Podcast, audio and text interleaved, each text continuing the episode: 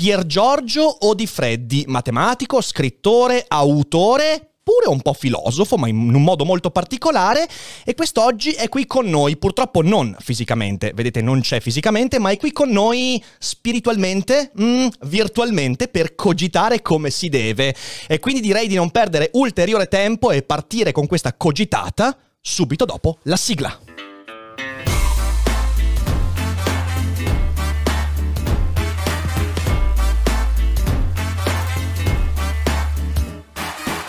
Sei su Daily Cogito, il podcast di Rick Dufer. E chi non lo ascolta è cibo per gli zombie.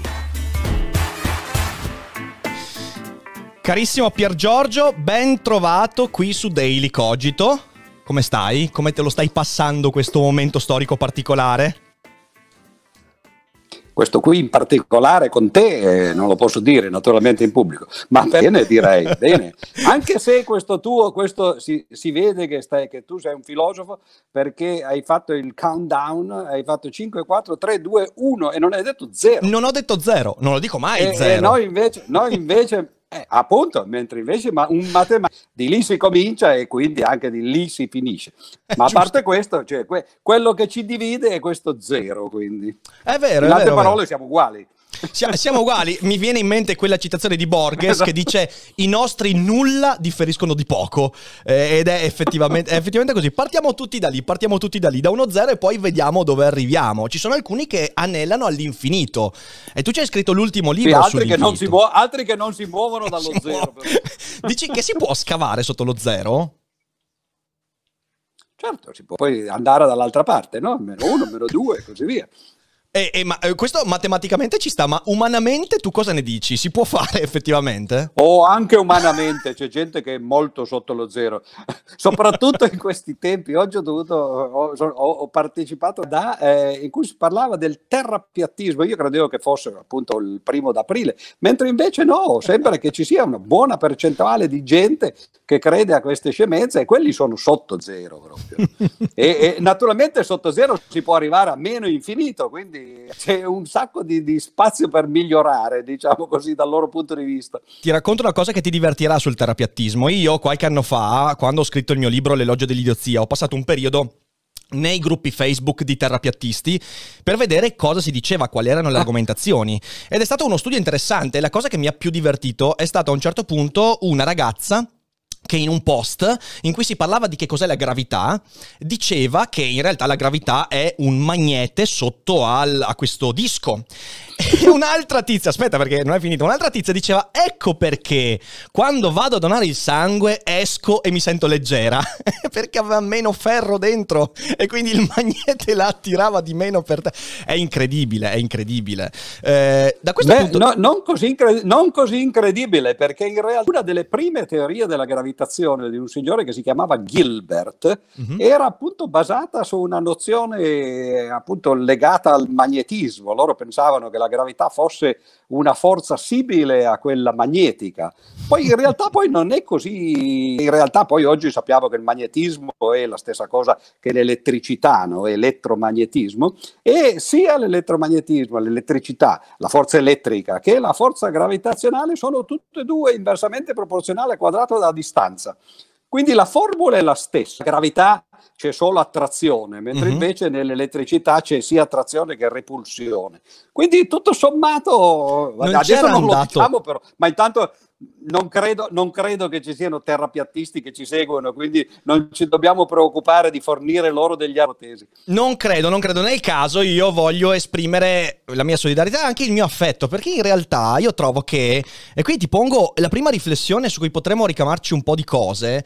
Eh, sai, allora tu dicevi prima, c'è una buona porzione di popolazione terrapiattista, in realtà sono comunque una piccolissima parte, a volte molto rumorosa, eh, sono persone che sanno farsi sentire, e poi c'è una larga parte che prendendo in giro queste persone in realtà si fa, si fa sentire ancora di più.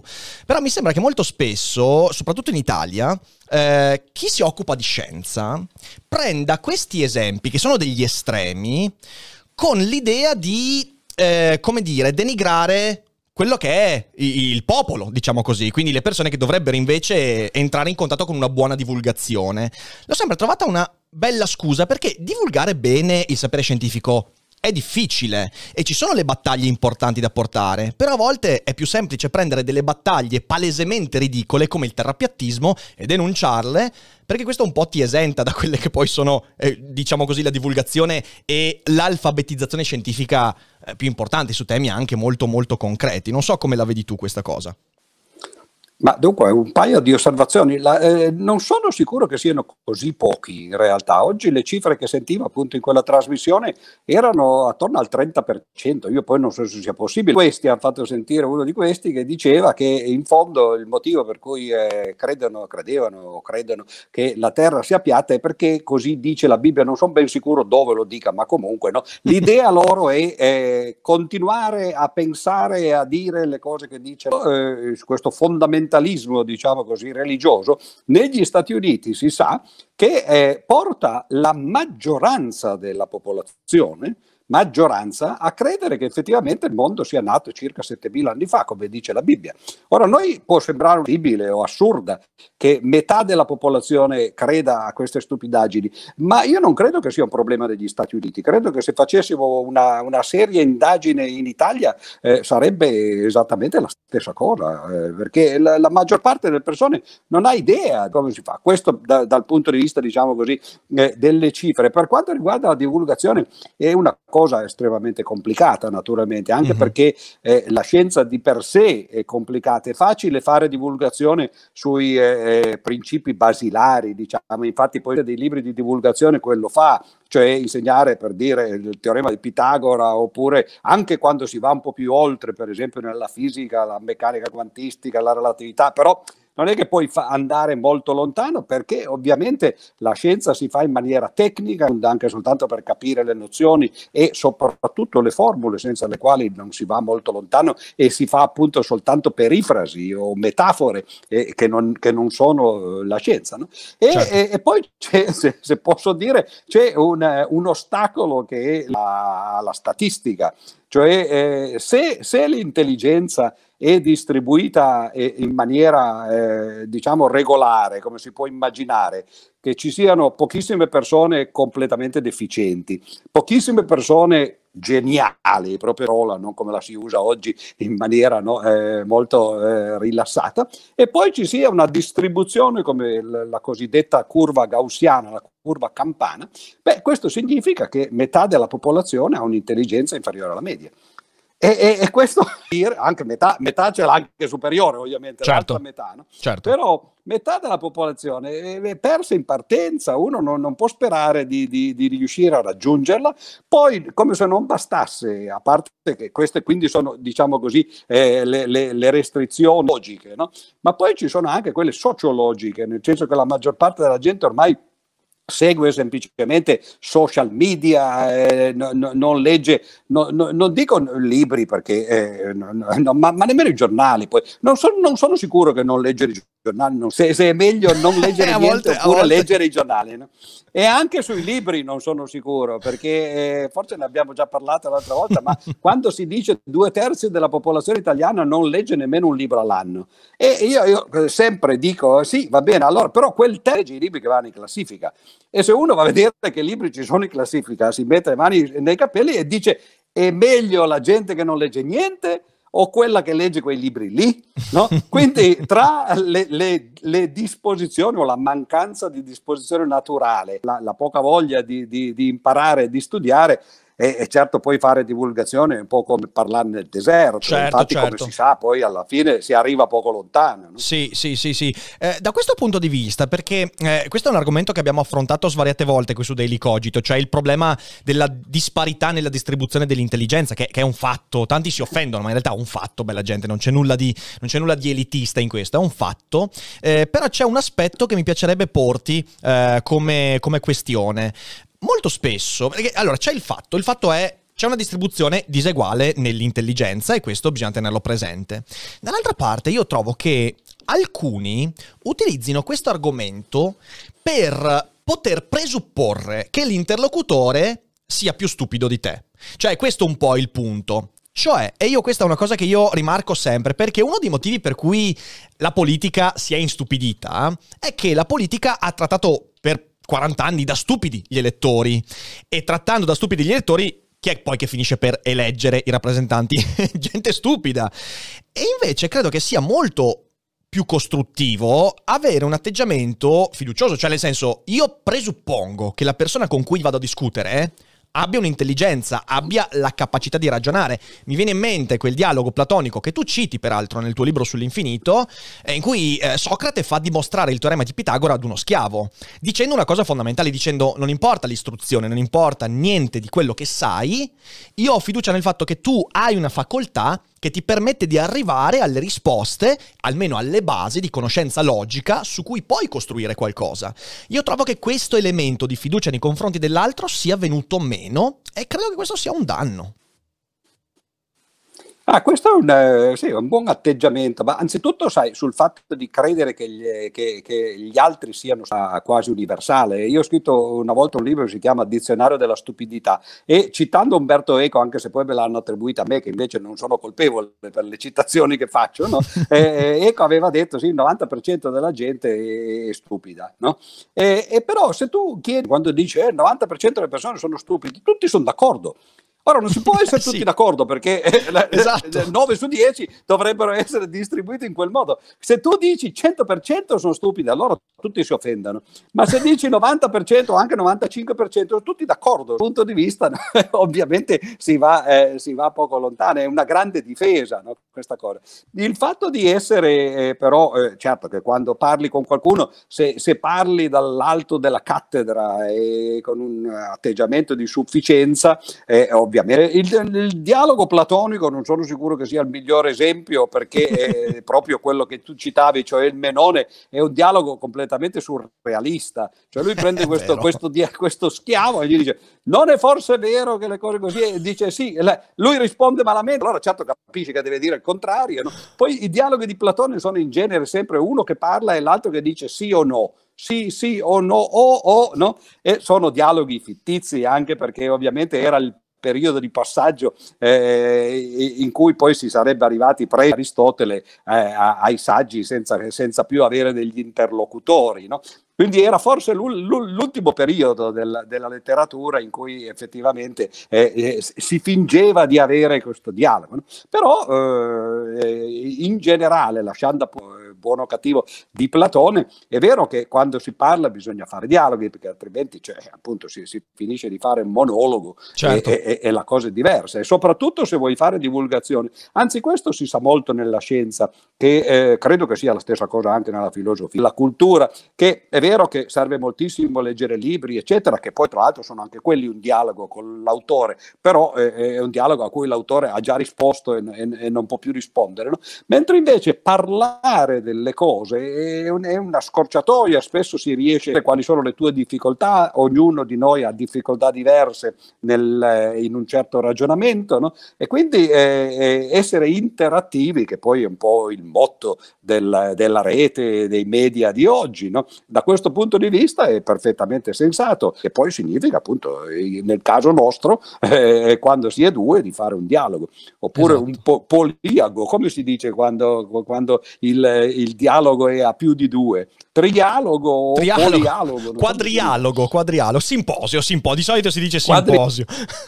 sì, beh, simp- simposio bisogna essere portati per quelle cose, perché se uno legge il simposio platonico a questo proposito, io mi ricordo che quando lo lessi eh, appunto da ragazzo, eh, era un po', poi tra l'altro non erano ancora eh, tempi così aperti dal punto di vista sessuale, mi è rimasta più impressa di quel simposio è proprio quando eh, Socrate dice vieni, vieni al Cibiade, mettiti sotto il mio mantello, no? che adesso ci divertiamo no? e così via. No? Quello si, si, presenta sempre come il dialogo dell'amore, ma pochi sanno che è un amore che, che, che insomma non è condiviso da tutti. Non è condiviso da tutti, beh sai, eh, lì c'è, c'è, il discorso quando si dice l'amore platonico, l'amore platonico non è mica quello che eh. si intende, altro che, altro che è l'amore è proprio quello. Eh, sì, sì, sì, sì.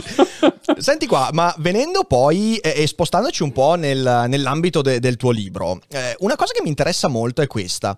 Eh, il concetto di infinito nell'immaginario comune è una cosa che è un concetto che è retaggio di un pensiero religioso, spirituale. Almeno se uno ha l'educazione normale, classica, che viene data in Italia, fondamentalmente si è convinti che quando si parla di infinito si parla di spirito, di Dio, di vita eterna, di eternità, come ne parla Severino, insomma. Quindi, mentre tu sei un matematico, sei, eh, sei una persona molto con i piedi per terra e hai scritto un libro sull'infinito. E devo dire che questa cosa è importante perché io credo che uno dei, eh, dei, compiti della cultura contemporanea sia riappropriarsi in modo laico di concetti che sono stati fagocitati da un pensiero non laico. E non so se questo sia parte di quello che è il tuo progetto, che in realtà non è soltanto in questo libro, è un progetto che porti avanti da un po' di tempo. Questa riappropriazione anche del concetto di infinito. Volevo dire, volevo dire che hai citato prima Severino, hai fatto prima di tutto bene a dire Severino parla, come se fosse al presente, perché lui naturalmente, poiché non ha il divenire, è sempre così. No? E noi abbiamo fatto esattamente quello che dice Severino, perché siamo entrati e usciti dal cerchio dell'apparire, che sarebbe il video in questo caso, no? eh, vabbè, questa, questa, è da cineteca filosofica. Ottimo, ottimo, ottimo. Eh certo, eh certo no?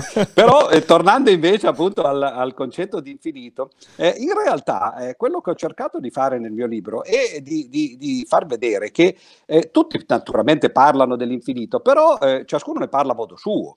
Mm. E ovviamente eh, ci si capisce poco se io dico una parola eh, intendendo una cosa e l'altro mi risponde usando la stessa parola ma intendendo un'altra. Ora, eh, quello che tu hai detto eh, è quello che noi matematici, ma più in generale anche i filosofi, chiamano l'infinito assoluto. Cioè quando si parla di Dio, quello è effettivamente infinito assoluto, cioè sarebbe la totalità di tutte le cose, magari anche la trascendenza no? e, e, così via. E quello è esattamente ciò di cui i matematici non parlano. Eh, però c'è qualche cosa che sta tra il finito, eh, che è ciò che tutti noi conosciamo, cioè il finito del, del, mondo fisico, per esempio, o il finito dei numeri interi, 1, 2, 3, eccetera, o 0, 1, 2, 3, eccetera, e questo infinito assoluto. Tra questi due estremi, cioè l'infinito assoluto da una parte e eh, il finito dall'altra, ci sta un sacco di roba che sono quelli che Cantor chiamava i transfiniti, cioè cose che non sono finite, sono oltre il finito, ma non sono l'infinito assoluto perché l'infinito assoluto dal punto di vista matematico è contraddittorio, quindi è fuori del, del discorso che i matematici si permettono di avere. Ma la cosa interessante è che a questo punto però eh, poi eh, c'è qualche cosa di mezzo tra il finito mm-hmm. e, l'infinito assoluto, ma eh, non è soltanto qualcosa che, che è un terzo eh, incluso, diciamo così, ma ce ne sono infiniti di questi infiniti. Quindi c'è, è un, è un, è un uh, diciamo così, un mondo molto popolato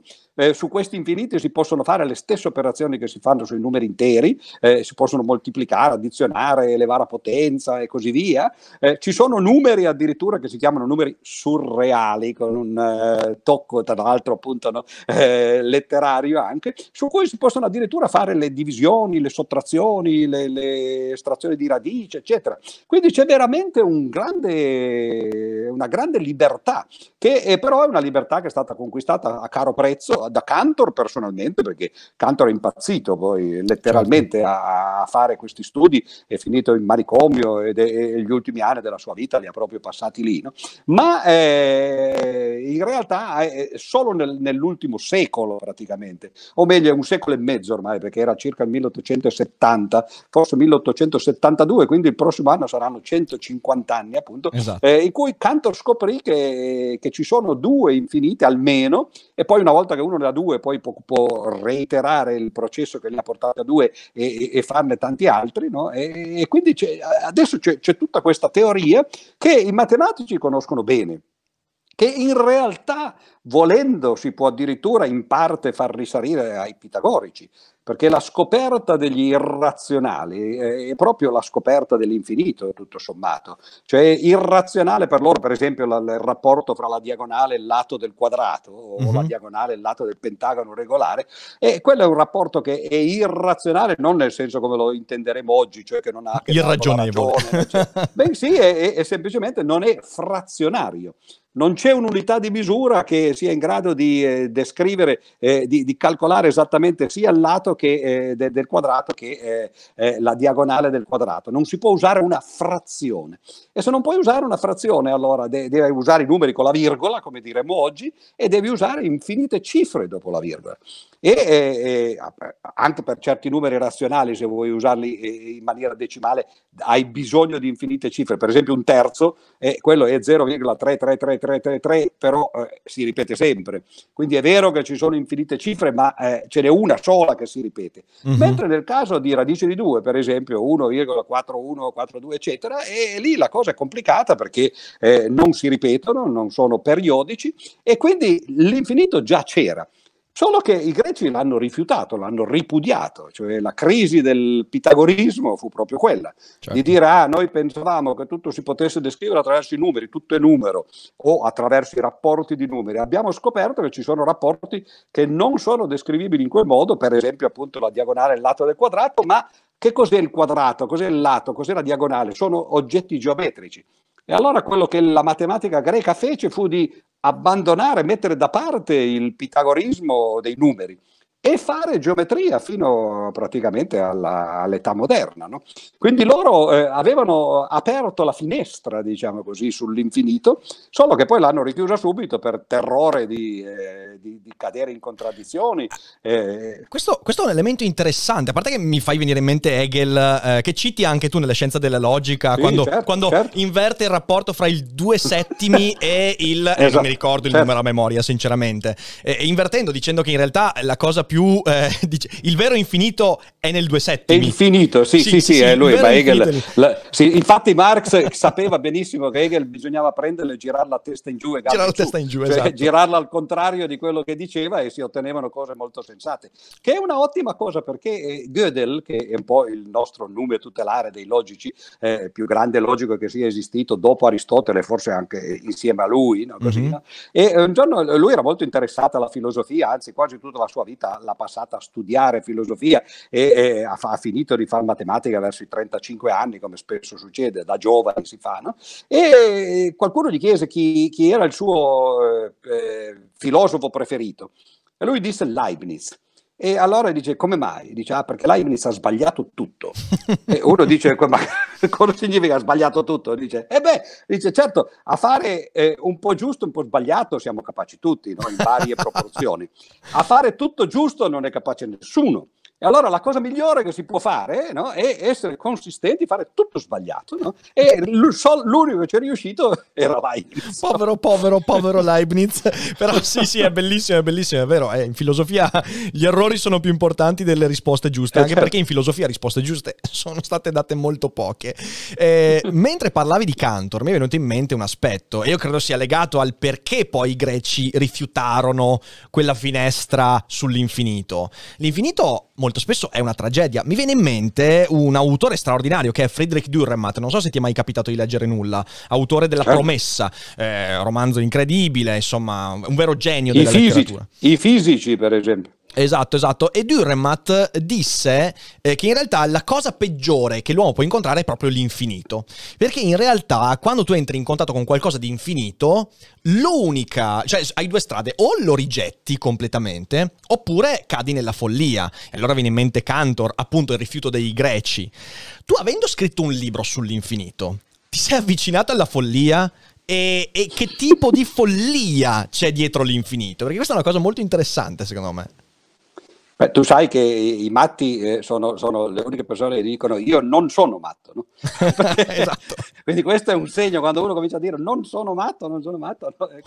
Però bisogna stare attenti perché eh, noi abbiamo oggi dell'infinito una concezione positiva e, e, e, questo quindi ci, eh, in qualche modo ci, ci, impedisce di capire come mai si potesse rifiutarlo e fosse anche giusto magari rifiutarlo nell'antichità. Però eh, eh se uno prende la parola etimologicamente, eh, l'infinito è un concetto negativo Ora, negativo vuol dire che, che, è una negazione, non finito, però era negativo anche nell'interpretazione in maniera metaforica. Uh-huh. Eh, per esempio, eh, delle, una delle accezioni a cui eh, faccia, eh, faccio riferimento nel mio libro, c'è un intero capitolo eh, su, su, queste cose, è l'incompiuto, l'in, eh, il, il, il, fatto che infinito significa non finito nel senso che qualche cosa che doveva essere completato, compiuto, non è stato completato, non è stato compiuto. E noi oggi abbiamo questo strano eh, atteggiamento nei confronti dell'incompiuto, che è l'esatto contrario di quello che avevano gli antichi. Eh, per gli antichi una cosa incompiuta era da buttare via, l'hai lasciata a metà o non, non, sei riuscito ad arrivare alla fine e così via. No, questo è un segno negativo. Mentre invece noi abbiamo il fascino dell'incompiuto. Prendi per esempio la Pietà Rondanini, per dire, di Michelangelo, o l'incompiuta di Schubert, eh, o l'essere il tempo, se ti piace, no, di Heidegger, che è solo il primo volume di un'opera che doveva averne due. No? Tutte le cose che non sono finite sono meravigliose per, per, per molta gente, compresi i filosofi. Anzi, addirittura i filosofi hanno un fascino particolare per i frammenti. Ma poi è anche, è anche abbastanza chiaro perché. Perché se tu c'hai davanti un libro bello completato, che ha detto tutto quello che voleva dire, tu devi star zitto e semplicemente ripetere. Esatto. Se invece tu hai un libro che non è stato finito, lo puoi finire tu, non parliamo se tu hai dei frammenti su cui ti puoi inventare tutto, come hanno fatto per esempio con Parmenide, compreso Heidegger, no? ma non solo lui. no? esatto. e, e, e, ovviamente no, da, da, quelle tre parole che, che, che ci sono rimaste del, del, povero Parmenide, gli puoi far dire tutto quello che ti pare. Quindi noi oggi abbiamo capovolto la, la percezione che abbiamo dell'infinito. Da una, un concetto negativo è diventato un concetto positivo. Ed è anche per questo che poi Cantor in qualche modo è, è, è figlio del suo tempo, perché ha accettato positivamente completamente l'infinito e ne ha dato una, una, una versione appunto eh, positiva che si poteva eh, usare. Gli artisti comunque continuano ad usare quell'altra accezione. Per esempio, la, la cosa più interessante è che in Italia, se tu pre- eh, dici l'infinito a qualcuno che magari eh, insomma, non, non, non, legge molto, la cosa che, che, viene in mente, la prima che viene in mente è Leopardi la, la sua poesia, no? l'infinito, uno va, però si legge il, il, lo Zibaldone di Leopardi, eh, se ha tempo da perdere naturalmente, ho molto tempo davanti perché lo Zibaldone è, è, è un mattonone così, no? però lui parla spesso dell'infinito, oggi poi tra l'altro è facile perché basta, eh, se uno ne ha una versione digitale puoi cercare le, le, col, eh, col cercaparola no? semplicemente queste cose e trovi le citazioni giuste e lui dice l'infinito non esiste, quando la gente dice o, o l'artista, il letterario, letterato dice infinito, vuol solo dire indefinito. Uh-huh. E allora è una cosa molto diversa. Se tu per infinito intendi qualcosa che è non definito, cioè vago, no? fuzzy lo si potrebbe dire, fuzzy, dire esatto. oggi con una, con una, parola inglese no? che però eh, ha preso un po' il sopravvento ormai no? eh, in queste cose. E, e, quindi per esempio le, le pitture degli impressionisti, perché ci, eh, ci, piacciono così tanto? Perché non c'è niente di più indefinito che, che un quadro impressionista di cui non sai nemmeno che cosa c'è alla fine. Se tu guardi le ultime opere di Monet, per esempio, le, le, le, i suoi famosi eh, fiori sul, sul, sul lago, no? le, ninfee, e, e, ti accorgi che agli inizi lui ci vedeva ancora, tra l'altro, che poi Monet aveva la cataratta, poi a un certo punto non vedeva veramente più e disegnava quello che non vedeva. No? Però eh, man mano che si sfumano i contorni e, e, le cose diventano più indefinite e c'è questo fascino. L'intero fascino. movimento degli impressionisti è stato eh, una, una, una, una ricerca, diciamo così, dell'indefinito infinito da questo punto di vista. Cercare di, di disegnare le, le, i paesaggi o le persone o gli oggetti eh, nella nebbia, per esempio, di notte, eh, qua, qua, quando non li si vede bene, eh, nel fumo degli incendi, come faceva Turner no? con l'incendio di, de, del Parlamento Beh, di Westminster. Mi, mi, vengono in mente anche, no? mi viene in mente anche tanta letteratura, per esempio, non so, Lovecraft, per esempio. Perché Lovecraft eh, gioca questo fascino? Perché in realtà tutte le certo, descrizioni certo. che lui dà dei suoi incubi sono sfumate e c'è questa certo. sensazione sensazione, c'è questa sensazione che quando le cose sono indefinite, in realtà noi abbiamo ancora la possibilità di dire l'ultima parola. C'è una bellissima citazione di Foucault, il quale disse: Noi scriviamo sempre per dire l'ultima parola, ma per sperare di non dirla. Cioè, noi effettivamente usiamo il linguaggio per dire come stanno le cose, però poi al tempo stesso il linguaggio è ciò che non ci permette mai di dire del tutto come stanno le cose. Perché in realtà c'è sempre la separazione fra realtà e linguaggio, logos e logos. E da questo punto punto di vista mi viene sempre in mente, sai, io, io, sono un grande amante, perché il primo libro che ho amato nella mia vita, dei viaggi di Gulliver, di Jonathan Swift, quando Gulliver va nell'isola dei cavalli e il padrone dei cavalli gli dice, ma mi spieghi perché voi esseri umani usate il linguaggio per non dire le cose, che è una cosa bellissima, cioè eh, le parole esistono per dire le cose come stanno, molto filosofico questo, molto pragmatico. In realtà voi umani invece le usate per mentire, avete gli avvocati, i giudici, i politici, ed è molto divertente questo. Però in realtà è una condanna, cioè mi verrebbe da dire che l'indefinito è un po' una condanna, possiamo sfuggire a quell'indefinito secondo te? Possiamo sicuramente sfuggire nel senso che, è, e questo è quello che poi da Wittgenstein in avanti si è fatto, cioè nel, nel, senso di accettare che il linguaggio è limitato, il che non significa che non si può dire niente, non si può dire tutto, che è una cosa diversa. No? E eh, allora, eh, che cos'è che si può dire secondo Wittgenstein? Soltanto le cose scientifiche. E questo secondo me è uno dei motivi per cui poi la gente non ama molto la scienza e c'è questo atteggiamento, siamo partiti dai terapiattisti no, agli inizi e in effetti eh, si, si, ritorna lì in un certo senso. Come mai c'è questo atteggiamento antiscientifico? Perché la scienza no, non, non ti dà libertà. Eh, la, la, scienza non è democratica, non è che tu puoi mettere al, ai voti che, quello che, che, si dice e vince, cioè è vero quello che la maggioranza determina, no, eh, è vero quello che è vero e tu ti devi adattare, in matematica devi accettare o capire le dimostrazioni, nella scienza devi accettare o, o, o fare gli esperimenti, no? e quindi quello è quello che si può dire. Quello che è definito è scientifico. Quello che non è definito, come diceva Wittgenstein, la cosa più importante, diceva lui, no? ed è proprio quello che non si può dire. E allora ecco che in, in, da questo punto di vista la scienza e l'umanesimo, se vuoi, o la filosofia perlomeno, si distinguono proprio per questo fatto, cioè che la scienza parla di cose che si possono dire in maniera precisa e che dunque non piacciono tanto perché non ti danno libertà. E invece l'umanesimo, la filosofia, la letteratura, l'arte e anche la religione, perché poi appartengono a questo stesso stesso eh, ambito no? e, e, e, vorrebbero dire le cose che non si, può, non si, possono dire e continuano a cercare di dirle naturalmente, no? si fa un gran parlare, ma invece Wittgenstein, lui eh, che, che, era più conseguente nel, nell'ultima frase del trattato, diceva su ciò di cui non si può parlare, cioè dell'umanesimo, bisogna tacere.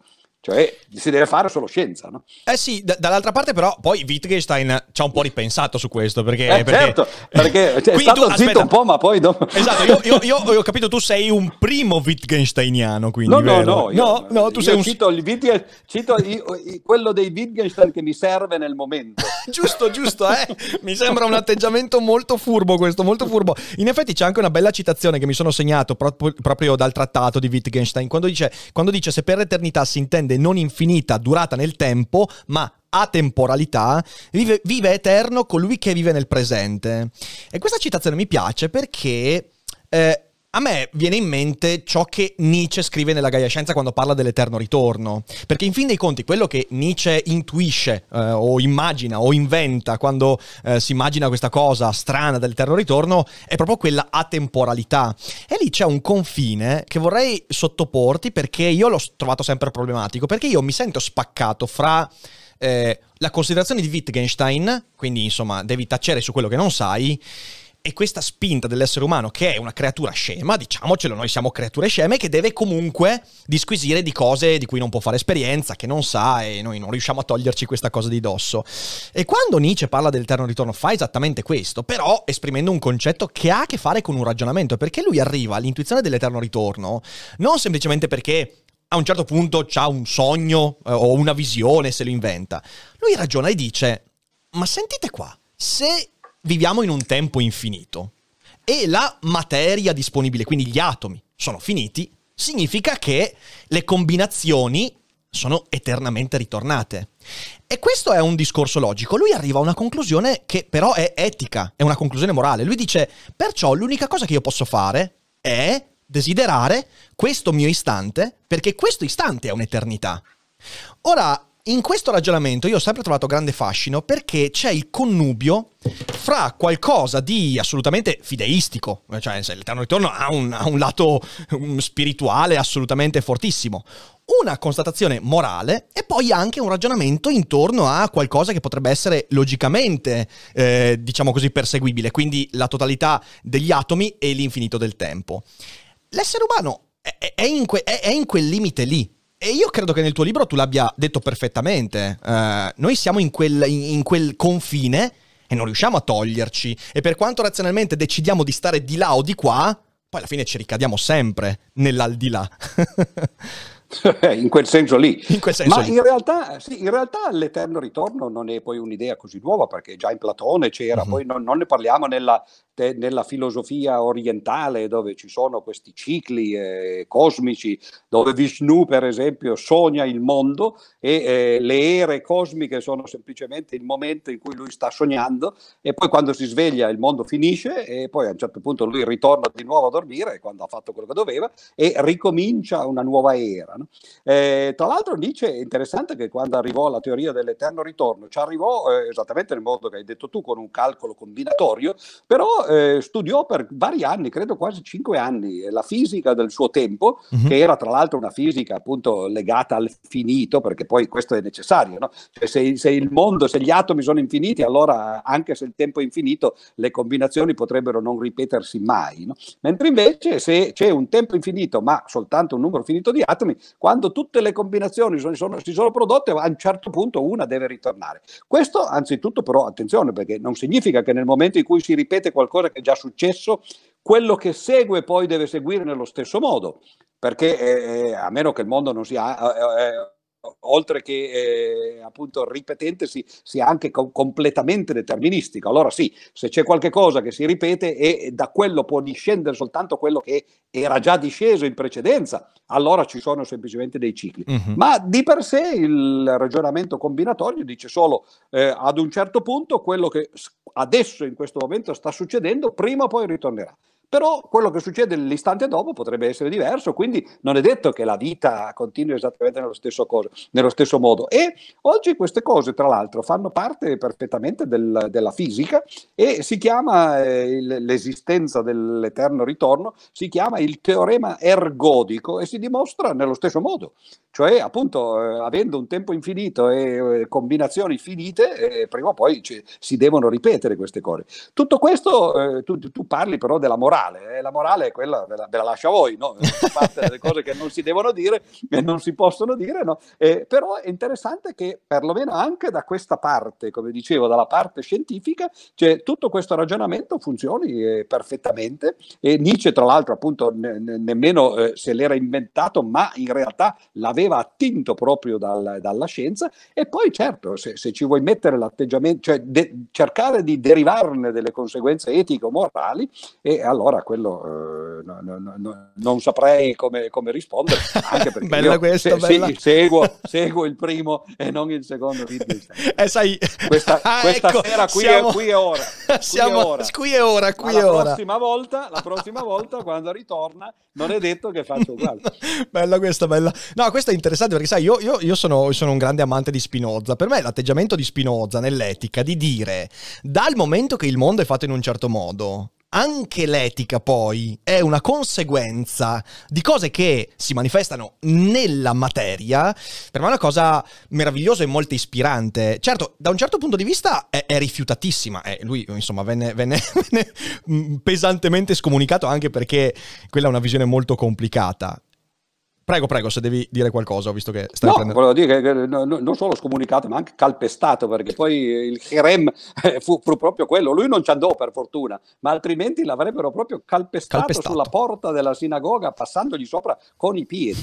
Il povero Spinoza, però, eh, in quel libro lì ha, ha fatto un, un, completo buco nell'acqua, perché eh, lui ha cercato di, di eh, imitare i, i, matematici, giustamente, anche perché erano i tempi del razionalismo, no? che Cartesio aveva, aveva scritto il discorso sul metodo e sappiamo qual era il metodo. Il metodo era la geometria, sì. no? eh, perché molti si dimenticano di questo nella filosofia, cioè leggono il discorso sul metodo come se fosse un libro autonomo. Eh, mentre invece in realtà era l'introduzione ad un libro con tre capitoli, uno dei quali era il famoso capitolo sulla geometria in cui Cartesio introdusse la geometria cartesiana. E lui diceva la geometria, la, la filosofia dovrebbe fare esattamente come fa la matematica, l'altro era sulla fisica, la, uno degli altri capitoli, come fa la scienza, diciamo così, e usare lo stesso tipo di, eh, di metodo, appunto, no? e, e, Spinoza cercò di farlo, però quell'impianto non sta in piedi, non c'è una dimostrazione del, del, del, dell'etica dimostrata in maniera geometrica, anche perché lui, sì, eh, l'impianto è quello, ma è, è un'invenzione letteraria quella, sì. non fa esattamente quello che faceva Euclide, far discendere effettivamente dagli assiomi, anche perché quegli assiomi lì, eh, sai, eh, sono, sono, cose ovviamente no, eh, di, di, tipo filosofico che non si prestano a, a quell'ambiente. Però è molto interessante, certo. Eh, tra l'altro io, io devo dire la verità che di Spinoza preferisco molto perché primo è più comprensibile, secondo è più sensato, il trattato eh, teologico politico. politico Quello certo. è una cosa meravigliosa. Non fosse altro che perché è, è il momento in cui eh, la religione viene messa in discussione veramente. Sì. Lui fa l'analisi critica del, del Deuteronomio, e, e, o, o, meglio dei primi cinque capitoli del, del, della Bibbia ebraica, eh, del Pentateuco. L'ultimo, il Deuteronomio, si diceva all'epoca che quei cinque capitoli li avesse scritti Mosè, ed è quasi disarmante l'osservazione che fa Spinoza, di dire come può aver scritto eh, questi capitoli Mosè se alla fine del Deuteronomio c'è la descrizione del suo funerale. Cioè, no? e, e, uno può dire, vabbè, sì, ho capito, vabbè, l'ultima parte è stata aggiunta. Ah, Dice, allora se non li ha scritti tutti lui, qui si mette no, il, diciamo così, il cuneo dentro e, e, e la cosa può, può, scardinare effettivamente le, le, l'intero libro. No? Ma la cosa più interessante secondo me del trattato appunto teologico-politico è che in realtà per la prima volta, visto che abbiamo parlato di Wittgenstein, del secondo Wittgenstein, tra l'altro, è lì, è lì, che per la, la, per la prima volta si dice che il significato di una parola sta nel suo uso. Io quando l'ho letto, avendo avuto il vantaggio di non aver studiato filosofia e quindi non avere idee preconcette soprattutto di leggere da adulto certe opere, avevo letto prima Wittgenstein e quando ho letto Spinoza dopo ho detto oh ma questo lo conosco, questo è il secondo Wittgenstein, cioè l'idea che il significato delle parole sta nell'uso era già, ma, ma proprio scritto con queste parole, eh, tra mhm, l'altro, sì, sì. Ed è molto interessante. Quindi eh, io credo sì che, se, che, quello sia un libro migliore, più argomentato, più, eh, più strutturato, mentre l'altro è, è, quasi un libro di poesia, che Sai, d'altra parte poi è Prego. Sì, no, eh, guarda, il trattato è, un, è, il testo più importante di quel secolo per quanto mi riguarda, per tutto il discorso sulla superstizione, perché è la prima volta in cui si introduce una vera antropologia, cioè nel senso il ragionamento che eh, Spinoza fa eh, inerente il rapporto fra i profeti, gli autori e il testo sacro è primo, la, prima, la, prima, idea letteralmente di antropologia come poi viene con, concepita secoli successivi. Io l'etica, eh, cosa vuoi? Io l'etica la amo proprio in virtù dell'impossibile missione che si è dato. Cioè, eh, ah. io, io, da questo punto di vista sono, io sono un amante dell'indefinito, sono un amante de, di quel romanticismo, devo ammetterlo. Certo, Quella spinta in cui Spinoza già di per sé, sono convinto, sapeva di non poter arrivare all'obiettivo finale e però ci si è lanciato lo stesso per anni e anni. È un libro di un'ispirazione incredibile completamente sbagliato. Eh, io mm, sono, sono d'accordo mm, col, col, discorso prima eh, riguardante Leibniz. Io amo Spinoza perché ha sbagliato un sacco di roba. È bellissimo. Quindi abbiamo capito stasera che insomma le, le, la corsa che fanno i filosofi a chi sbaglia di più. ma non c'è alcun dubbio, non c'è alcun dubbio. ma poi ma ti aggiungo una cosa i filosofi vengono ricordati sulla base delle critiche che si fanno ai filosofi. Se un filosofo ha detto cose ragionevoli e tranquille, senza... Eh, viene dimenticato, cioè non c'è ah, nulla sì, da fare. Sì. Eh, il motivo per cui Hegel è stato il filosofo più influente degli ultimi 200 anni è proprio legato al fatto che ha detto un sacco di panzane. Le ha dette bene, mettiamola così, le ha dette bene e però dicendole ha spinto una montagna di gente a dire eh no le cose non stanno così. Da questo punto di vista credo che la filosofia abbia un valore negativo e questo la, la, la, la rende molto diversa dalla scienza perché anche la scienza procede per errori, ma la scienza non ricerca l'errore, beh, anche per errori, no, ovviamente poi fa un sacco di cose giuste, però alle cose giuste ci si arriva perché poi si fanno ipotesi che non vengono verificate, ipotesi, tanti scienziati insomma, fra le cose giuste che hanno detto poi hanno detto tante anche cose sbagliate. Eh, però la filosofia invece vive in virtù delle, delle, critiche che le si fa, questa è una cosa che mi ha sempre affascinato molto e nell'infinito insomma da questo punto di vista eh, ce n'è un sacco da dire. Ehm, ascolta qua, c'è un'ultima citazione che io ho, ho preso, eh, su cui mi piacerebbe concludere, visto che tu citi ovviamente un altro mio amatissimo autore che è Borges. A un certo punto tu eh, citi da l'immortale, eh, l'immortalità è un altro tipo di infinito ovviamente, non esistono meriti morali o intellettuali, Omero compose l'Odissea, dato un tempo infinito, con infinite circostanze e infiniti mutamenti, è impossibile non comporre almeno una volta l'Odissea, che poi divenne quella parodia in cui, non mi ricordo quale autore, disse è, è sicuro che con queste premesse una scimmia un giorno scriverà l'Iliade o la Divina Commedia. E questo però porta con sé un problema, che allora ti sottopongo per concludere un po' questa chiacchierata. Eh, significa che veramente noi siamo marionette in mano alle combinazioni dell'universo eh, e che quella che noi riteniamo come volontà, come l'intenzionalità dell'autore, in realtà è una storia che ci raccontiamo. Tu com'è che la vedi questa cosa?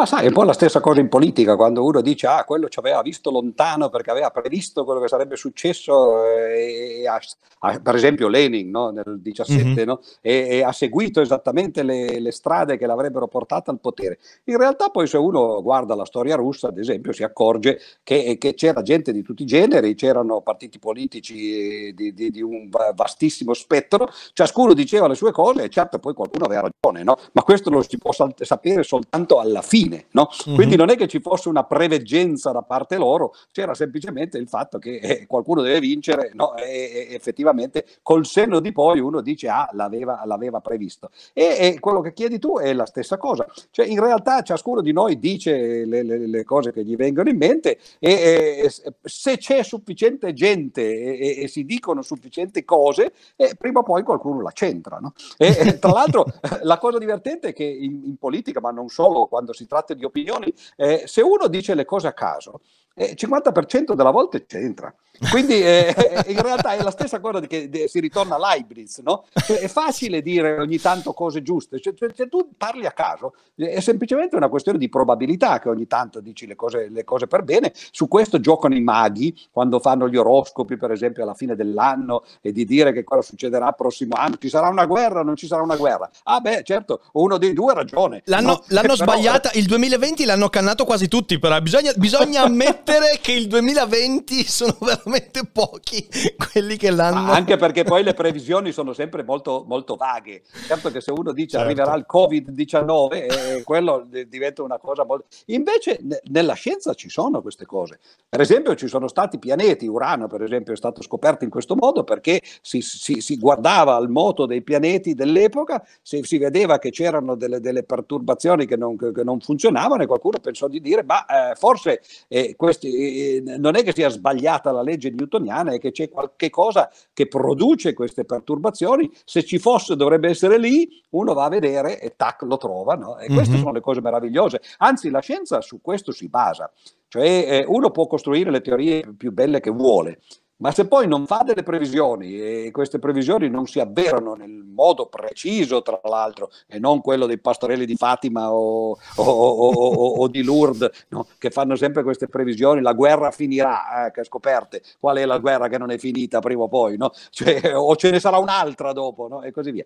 E la scienza non fa così e le previsioni della scienza sono per l'appunto cose che poi vengono testate eh, con molti decimali, non infiniti perché certo. questa è la nostra condizione, ma a volte volte la meccanica quantistica, ad esempio, ormai è andata talmente oltre quello che eh, si proponeva di poter descrivere, che infatti molti pensano che sia forse la teoria più precisa e più perfetta che sia mai stata fatta, perché eh, tutte le teorie prima o poi cascano e cominciano a dire ah no, eh, bisogna in qualche modo rimodernarle, aggiornarle, eccetera. Invece quella per ora continua ad andare avanti. Eh, e tu dici, tu dici che, diciamo. perché, perché, anche ai tempi di Newton si diceva che la teoria di Newton, eh, ragazzi, è incomparabile assolutamente, poi in realtà è stata superata. Tu dici che la meccanica quantistica ha un aspetto secondo te che la rende più precisa in assoluto oppure in realtà potrebbe sfuggirci una parte? Eh?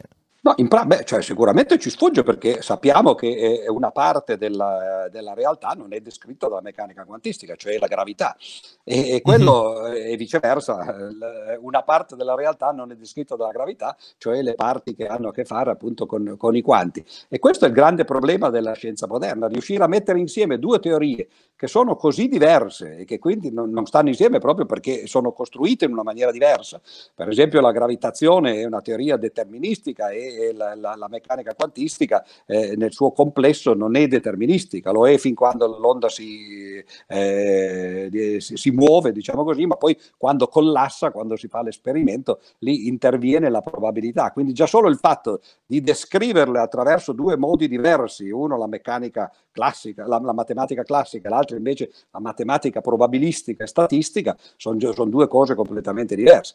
E i tentativi che si fanno di metterle insieme sono, sono quelli che per un secolo, Einstein ci ha provato fino a che è morto, lui, lui mm-hmm. ha mhm. fatto la relatività generale nel 15, 1915, è morto nel 55 e quei 40 anni li ha passati a cercare Tentare di trovare una teoria unificata, eh, mm. nemmeno con tutta la meccanica quantistica, certo. ma perlomeno con l'elettromagnetismo. No? E, e, e, non c'è verso, per ora è passato un secolo e più, anzi ormai, e, e siamo ancora lì. Quindi eh. pr- probabilmente prima o poi qualcosa succederà, eh, a meno che, sai, perché poi non è mica detto che tutto ciò che eh, si, può, eh, si, può, scoprire sarà scoperto. Anzi, il teorema di Gödel in fondo dice proprio quello, che ci mm-hmm. sono verità indimostrabili, mm-hmm. cioè ci sono cose che non, eh, non tutto si può dimostrare, quindi eh, su questo vivono i mafiosi, no? che sanno che no? sono contenti per fortuna che non c'è la prova. No? Guarda, stavo per farti una domanda legata a quanto questo poi è ricadute sul comportamento umano, ma tu mi hai anticipato questo eh, discorso eh, certo. della mafia, ci gioca. No, però scherzi a parte, questo è molto interessante. Allora, ti, veramente l'ultima domanda ti faccio. Eh, questa possibilità della scienza di prevedere attraverso magari una teoria unificata un giorno o comunque con una precisione sempre più, eh, sempre più puntuale, riuscirà secondo te a accalappiare anche l'aspetto che continua a sfuggirci esattamente in quel modo lì, cioè quello del comportamento umano, perché a me viene in mente, oh. eh, mi viene in mente Asimov, quando Asimov nei suoi romanzi, nel ciclo della fondazione, parla della psicostoria e lui eh, costruisce tutta questa scienza in cui attraverso la conoscenza della fisica e della probabilità noi riusciamo a prevedere i comportamenti di popoli nei millenni. Poi però ci sono delle variabili che sfuggono e mandano all'aria quanta, tutta quanta la previsione. Quindi Asimov ti direbbe no, non ci riusciremmo. Secondo Di Freddi invece?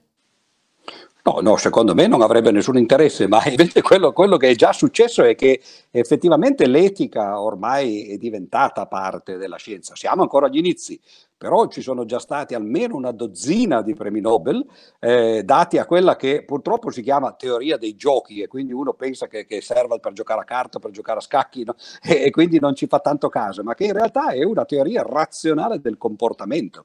Uh-huh. E eh, il primo che prese il premio Nobel in quello è, è ovviamente John Nash, che tutti conoscono, quello del film Beautiful Mind, ma come ho detto una dozzina ormai sono stati eh, già dati. Poi ci sono tutte le ricerche che si fanno sull'intelligenza artificiale, per esempio, ormai i computer, eh, che, altro che prevedere, questi battono i campioni non soltanto di scacchi, ma ormai già da qualche anno anche quelli di Go, che è un gioco ancora più complicato. Ormai ci sono i, i computer come AlphaZero che apprendono per conto proprio. Uno gli dice queste sono le regole per giocare, lui comincia a giocare con se stesso e alla fine poi eh, eh, AlphaGo è una cosa straordinaria se andate a vedere, eh, cioè è un programma che è stato costruito e quando appunto gli hanno dato le regole in quattro ore, quattro ore eh, del, del, nostro tempo è arrivato a un livello di, eh, di autosviluppo e ha cominciato subito a battere i programmi che sono campioni del mondo, Stockfish per esempio, che erano i programmi di vecchio stampo, quelli che avevano questi grandi banche dati di partite, di aperture, di di chiusura, eccetera, le, li ha battuti dopo quattro ore, no? Quindi tu immagina che cosa può succedere questo, anzi per lasciarci con, eh, poi magari ci sono domande del, del pubblico, ma eh, per lasciarci con, con, un tocco di eh, inquietudine, eh, Bill Gates e Musk, Elon Musk, che sono due tecnocrati, eh, forse i due più, più, avanzati che ci sono al mondo, loro sostengono che, e, e sono impegnati, soprattutto Bill Gates per esempio, nel eh, problema climatico, ma loro dicono il rischio è che eh, il, il, problema che l'umanità più grave più impellente che l'umanità debba affrontare non è tanto quello climatico, che potrebbe eh, appunto diventare secondario, di fronte a quello dell'intelligenza artificiale. Perché le macchine ormai, appunto, come dico, sono già arrivate a fare molto meglio di noi un sacco di cose. Ora, uno se ne frega se uno gioca a scacchi o a go meglio, però sappiamo benissimo che vengono usate per motivi molto diversi. E, e quando le macchine dovessero cominciare a seguire i programmi che uno si sì, gli scrive, e però eh, anzitutto si sa che è impossibile riuscire a determinare se un programma che è stato scritto fa tutte e sole le cose che uno voleva fargli fare, il problema cosiddetto della verifica dei programmi, e poiché non si può fare, questo è dimostrabilmente così, non è che uno non sa farlo, però spera che un giorno si potrà fare, è impossibile farlo in generale, e i programmi faranno sempre cose che, eh, che, che non sono stati programmati direttamente per fare, ma che però il programma gli permette di fare.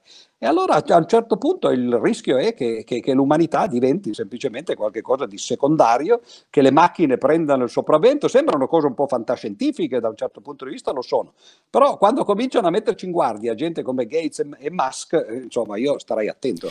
Guarda, da questo punto di vista sicuramente questa è una preoccupazione importante. Credo che il più grande pericolo però che corriamo sia che grazie a questi meccanismi di machine learning, quindi questi meccanismi che riescono a elaborare quantità inverosimili di dati, arriveremo come, cioè c'è uno scrittore contemporaneo che è Ted Chang, che ci ha scritto un racconto, arriveremo ad avere una parte di scienza elaborata ormai soltanto da supercomputer che riuscirà a risolvere e anche a porsi problemi che noi non riusciamo neanche a comprendere. Quindi in realtà c'è scritto questo raccontino breve in cui tu hai una scienza fatta dalle macchine che riesce a comprendere cose che noi neanche ci siamo mai posti come problema e a noi arrivano soltanto le briciole, quindi a noi arriverà soltanto la divulgazione e quindi la semplificazione. E Chang dice avremo un futuro non più di scienziati, ma di macchine e di divulgatori. E quindi gli scienziati avranno soltanto il lavoro di tradurre in termini comprensibili anche per i più intelligenti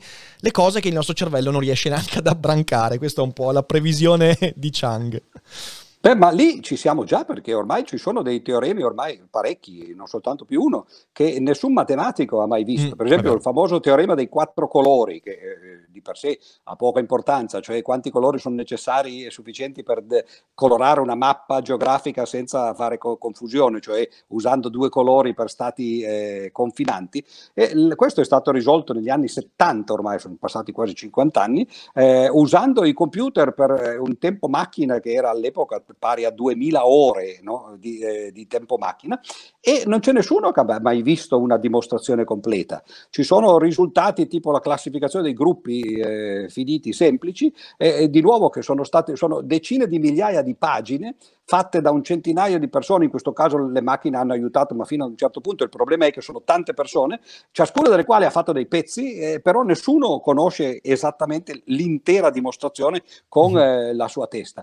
E queste sono cose eh, preoccupanti naturalmente. C'è un bellissimo racconto di fantascienza che è analogo veramente a quello che citavi tu, che è di Stanislav Lem, mm-hmm. che si intitola Golem 14. Questa è una macchina della quattordicesima generazione, all'epoca eh, si pensava della quinta generazione del eh, giapponese, no? e, e, questo è un computer che ad un certo punto eh, annuncia, e, e, il discorso finale che questo computer fa all'umanità dicendo che l'ultima volta che lo sentiranno parlare, perché gli uomini continuano a fare domande cretine, lui ha altro di meglio da fare ormai, no? deve pensare alle sue cose no? e quindi smetterà le cose. Ed è bellissimo perché, tra l'altro, Stanislav Lem, per coloro che seguono questo tuo podcast e quindi avranno un interesse interesse per la filosofia, era un, un autore estremamente filosofico e, e in particolare quel, quel raccontino lì, eh, che, che, che, poi non è nemmeno Ino perché in realtà è una quarantina di pagine. Ma mentre ci sono volevo citare questo libro che si chiama Superintelligenza, che forse qualcuno di voi conoscerà,